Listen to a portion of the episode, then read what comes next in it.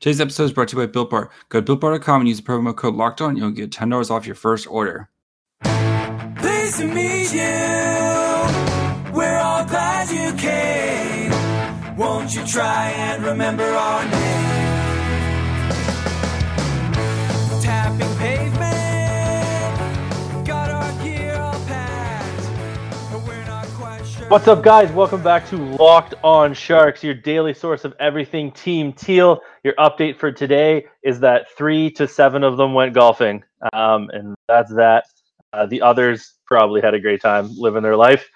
They are still not playing hockey, so we will get back to them whenever they do something of note.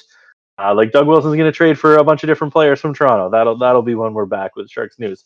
But for today, we have a very special two-part episode.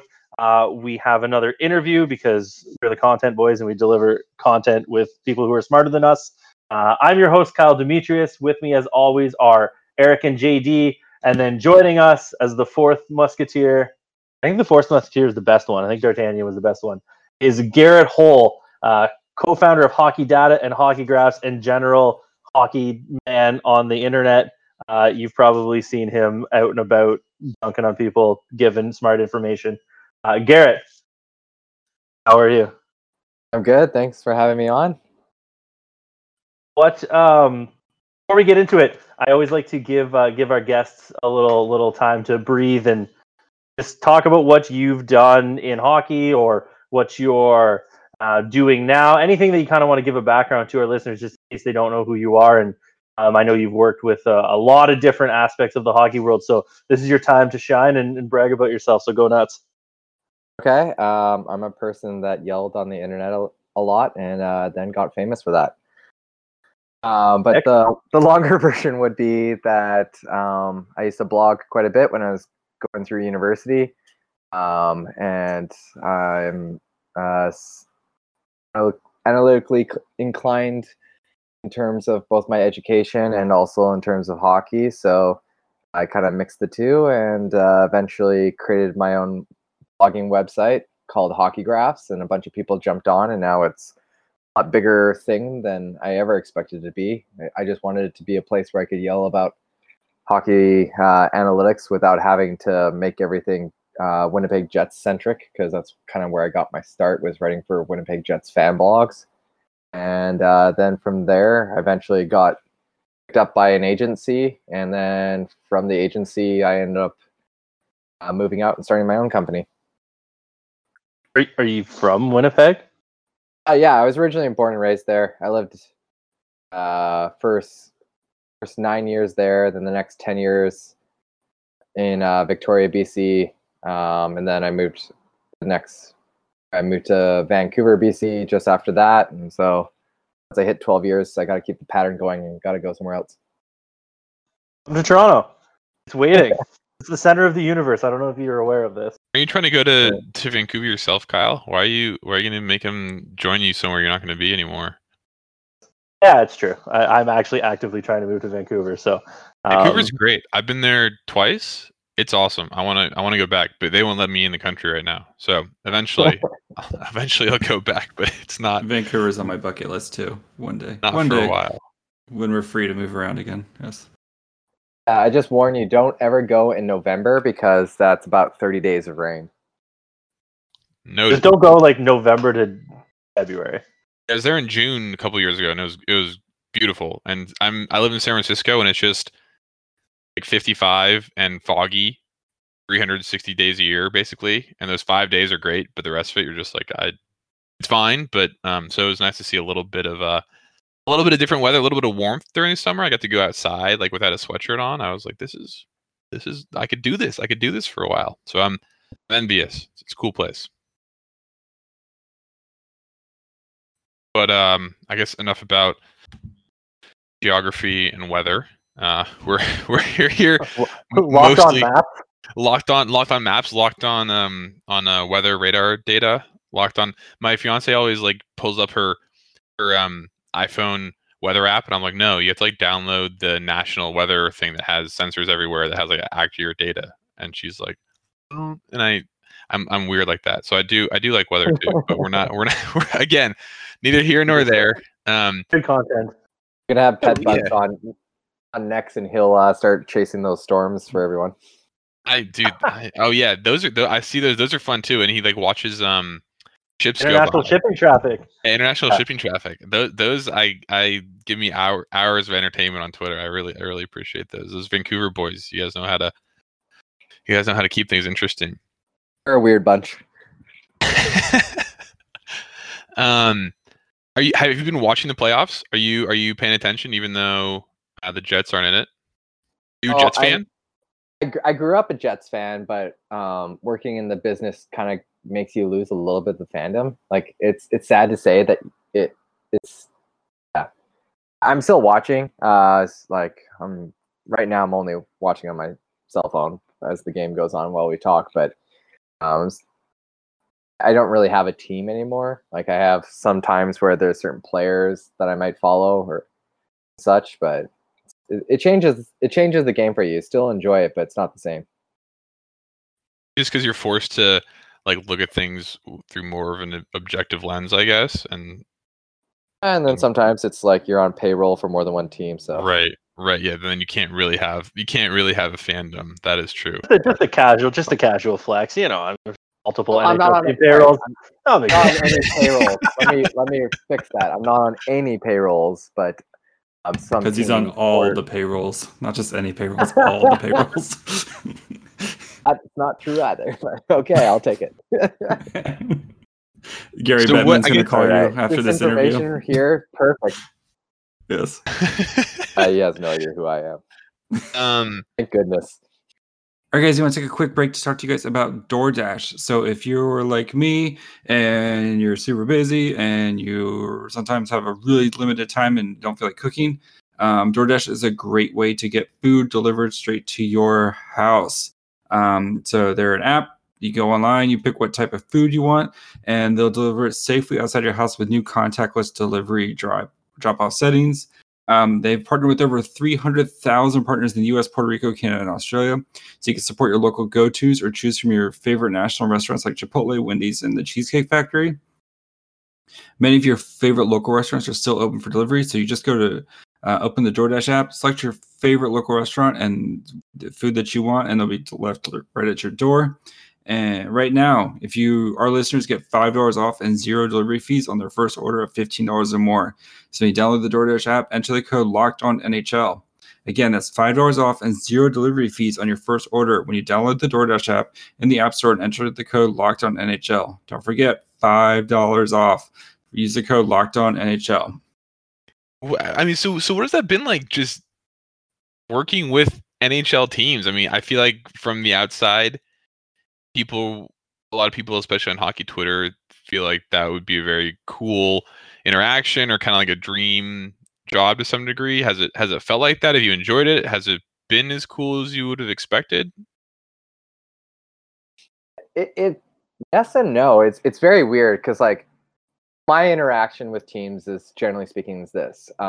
So we might have a phone call with like let's say there's one of the teams that we haven't been working with for a while, or maybe it's a team that like we don't work with yet, or maybe it's just like a new package that of some sort of content that we have available that we might be selling to a team. I'll sometimes be on the call just as like the voice of the nerds. So like you'll have like a salesperson because like I can't sell anything.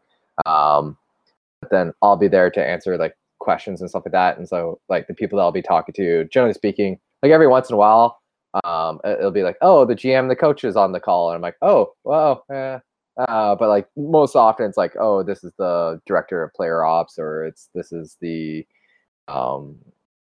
like head scout or video scout or head of their analytics division, and like I'll just be like, the salesperson kind of like goes off and tells us what our product is, and then they have questions, and I chime in and answer, and then every once in a while, like. You know, we make a sale, sometimes we don't, and then like the information gets sent to them. So that's like the day-to-day stuff. It's not really like all this like, oh, you know, team A is calling on Garrett to ask him, you know, do you like this player? No, it's like we're selling data dumps for the most part. Right. And like there are some other analysis and stuff like that.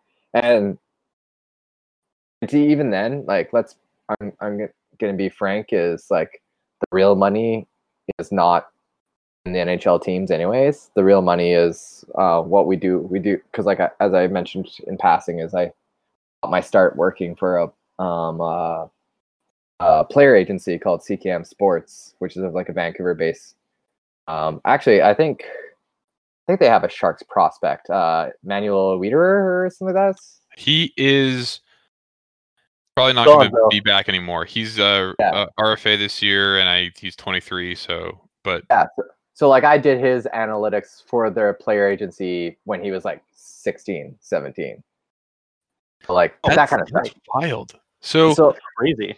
So what I did, not for the Sharks, what I did is I was working for the player agency and like create these packages. So like I'd watch, well, not me personally, I had people who do it, but I'm just going to use the royal me.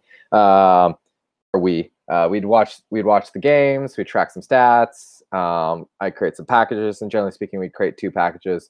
One package is to sell the player, because like, you know, let's be honest, even NHL scouts, I don't see a crap ton of these players' games. Like they might see the top players, yeah, they see a whole bunch of them, but like when you're getting like the third, the fourth, the fifth, sixth, seventh rounds, maybe there's been a grand total of like 20 games watched through the whole war room. And like 18 or 17 of them was by like the one area scout. Like, you know, they don't have a ton of like information on that, and so like when they get these stats packages, like sure, yes, it is coming from the kid, but if it matches up with what they see, then at least they have like some confirmation there. Not that powerful of a tool for like, you know, some kid trying to get drafted, but it's really powerful for like, you know, maybe a kid who's coming from junior hockey and's hoping to play NCAA Div 1, where they've seen even less games, or even fewer. Good English. And then the other package we do is like, say, talking to this kid that wants to make NCAA, you can say, okay, this is what kids who make the next jump do, and this is what you're lacking. So you can say like, oh, hey, you take as many shots as a kid who makes the next jump, but your expected shooting percentage and your shooting percentage is lower. Here's a map of your shots. Here's a map of like what your shots should be. Do NHL teams also use your stuff for draft purposes too, or is it mostly the prospects trying to kind of filter between levels? NDA.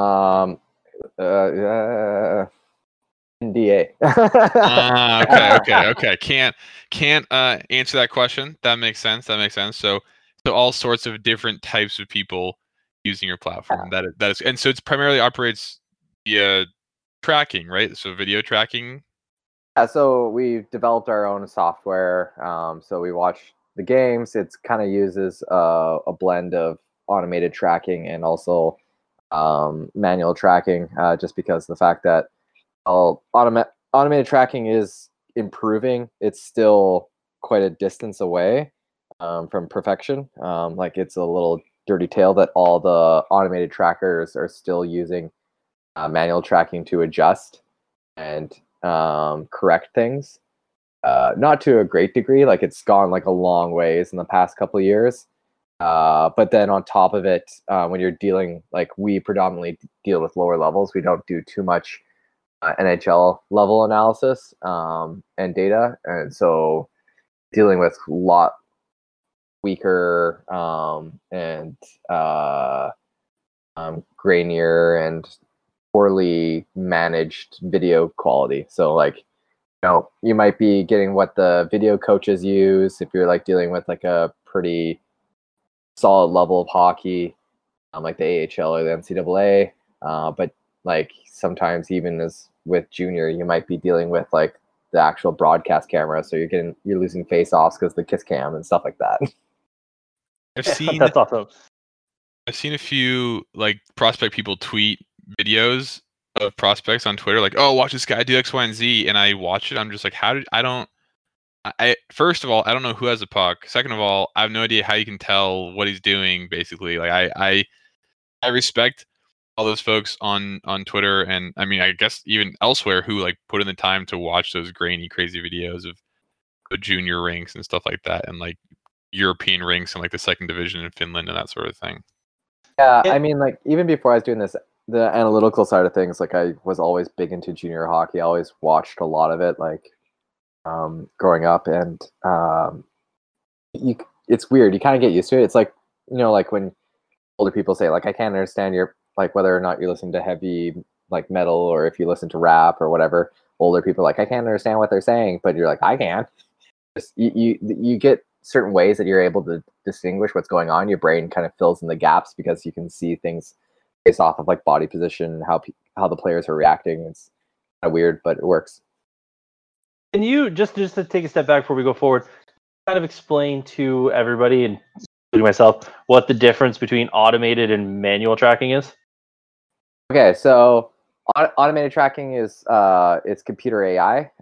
So what's happening is like the computer software is watching the video and based off of players, like as we kind of just how like your eyes fill in with stuff, the video is seeing the players move and it's determining certain things are happening based off of body positioning, based off of movement and such like that. And it's a machine learning process. So like as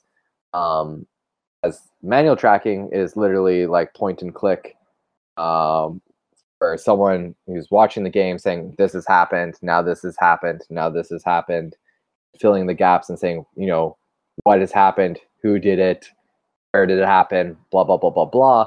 And over time, the machine learning algorithms allow it to learn what is going on based off of what the manual is tracking. So that's why computer software is getting better, partially because better programming, but also partially because over time, these machine learning algorithms are starting to pick up what certain events kind of look like. All right, guys, we want to take a quick break to talk about something really serious. So talking about erectile dysfunction isn't easy. Usually we just brush it off or blame ourselves, saying things like, I lost my mojo. We avoid it altogether with excuses like, I had a long day at work, or sorry, honey, I'm just not feeling it. But with Roman, it is easy to talk about with a real healthcare professional who can prescribe real medication. It's simple, safe, and totally discreet. With Roman, you can take a free online evaluation and ongoing care for ED, all from the comfort and privacy of your own home. A healthcare professional will work with you to find the best treatment plan. If medication is appropriate, Roman will ship it to you for free, 2-day shipping. The whole process is straightforward, simple, and discreet. Getting us started is easy. Just go to Roman.com and complete an online visit. Erectile dysfunction used to be tough to tackle, but now there's Roman. Complete an online visit today to connect with healthcare professionals and take care of it. So right now, though, we are offering, if you go to Roman.com/LockedOnNHL today, if you're approved, you'll get $15 off your first order of ED treatment. That's GetRoman.com/LockedOnNHL. GetRoman.com/LockedOnNHL. So just generally speaking around tracking data, that seems like sort of the next big frontier, at least with publicly available data. And I think the NHL is planning to, or maybe going to release some of that in the next few years or soon here. And there's sort of a lot of discussion, at least in the hockey Twitter sphere, about the degree to which having that tracking data will help. So I think one of the big things, for example, and I'm sure you know this, is people sort of hypothesize that having tracking data will help a lot with, say, expected goals models, because right now all you get is a coordinate of where the shot is. But if you know that there's a pass ahead of time, then maybe you adjust the expected goal sort of probability of the model a little bit. And, you know, do you think that having this information at the NHL level regularly is going to help improve what's already publicly out there that much? There's going to be a lot of changes. I don't know whether or not this information, if the data is actually going to go public. I do know that the project's been pushed back and back and back. That said, I think that they're even going to be doing some of it. I think they're hoping during the playoffs whether or not that actually happens or not, because it was supposed to already start earlier in the beginning of the season. But a lot of this tracking is going to do a couple things. So one thing that's going to happen is it's going to improve the data that already not already exists, but is already being tracked. With the data that's already being tracked, like the shots and the shot locations and the time of the shots and the person who takes the shots, There's two potential issues with that data, which is bias and error.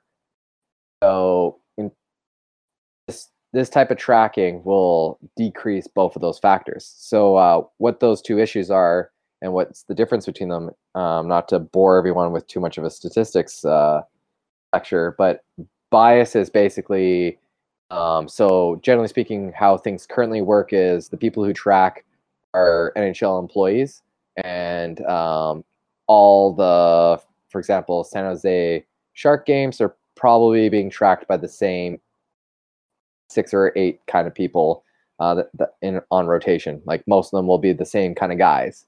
The person that's shooting the picking out the shot locations is generally speaking, for the most part, going to be the same person throughout the entire season. And so if they have some tendencies and some biases and whatever that's that differentiates them from like another person, that if they were doing it, that's going to create a bias. So generally speaking, people call that like home scores bias. So like one of the things that we kind of see is certain arenas have a tendency to maybe make shots closer than they actually are. You get some tendencies where maybe some arenas are more likely to call a shot attempt a shot. And so there are methods to reduce those errors. For example, generally speaking, what you do is you look at how teams perform when they're visiting San Jose versus when they're visiting all the other arenas. And from that, you can kind of estimate what the typical San Jose bias is, and you can adjust for that. But with having, better data, obviously you're not going to have that issue. And then the other thing is error. And error is the big thing that everyone always cries about. Like you'll see, like someone like shows a screenshot of where the shot is, and they'll show a screenshot of where the NHL.com is saying that it was situated. And like that's a problem in the short run. It's not as big of a problem in the long run, because what happens with those type of errors is they're normally distributed. So what happens is over the way you fix that is just make a larger sample size. I'll come back to that in a moment. Then the next thing that this tracking data will do is it'll create more data points, because there'll be things that we're tracking with this data that isn't being looked at. For example, passes, location of like the defender, when the shot happened, whether or not there's a screen. And like you'll be able to look at much more granular data. So those are the ways that things are going to improve upon things, and it'll definitely make models better just because of all three of those things. Now, to how important that is for NHL teams, it's huge. Having a slightly better understanding of something is going to be like a very large potential improvement. That said, in terms of the public, like if this data is available, it's not going to be that enormous, because like, for example, when we're talking about the error thing, so you remove the error issue. Well, that's huge for an NHL team, because they're able to determine how good a player is much faster, because before, how you got rid of errors, you needed a larger sample size.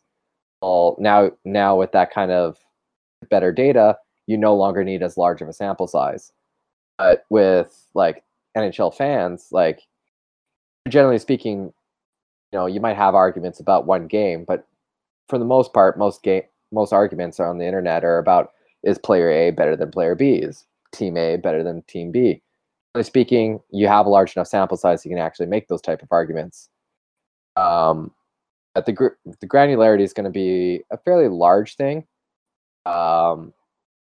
Especially like, for example, you said with expected goal models, for people who don't know what that means, it's you're taking a shot and you're adjusting its value related to factors that cause it to be more likely a goal. So for example, a shot that's right in front of the net is much more dangerous than a shot that's being taken at the opposing team's blue line. Whether or not like the pass caused the goalie to go across the crease, that shot's more dangerous. So now all of a sudden we'll be able to determine that pass happened, to be able to include it into models. That's saying like a lot of people will be, or a lot of people on Twitter have said, oh, this is going to turn the world upside down. This will be so different. You'll also realize all these expected goal models were so very wrong.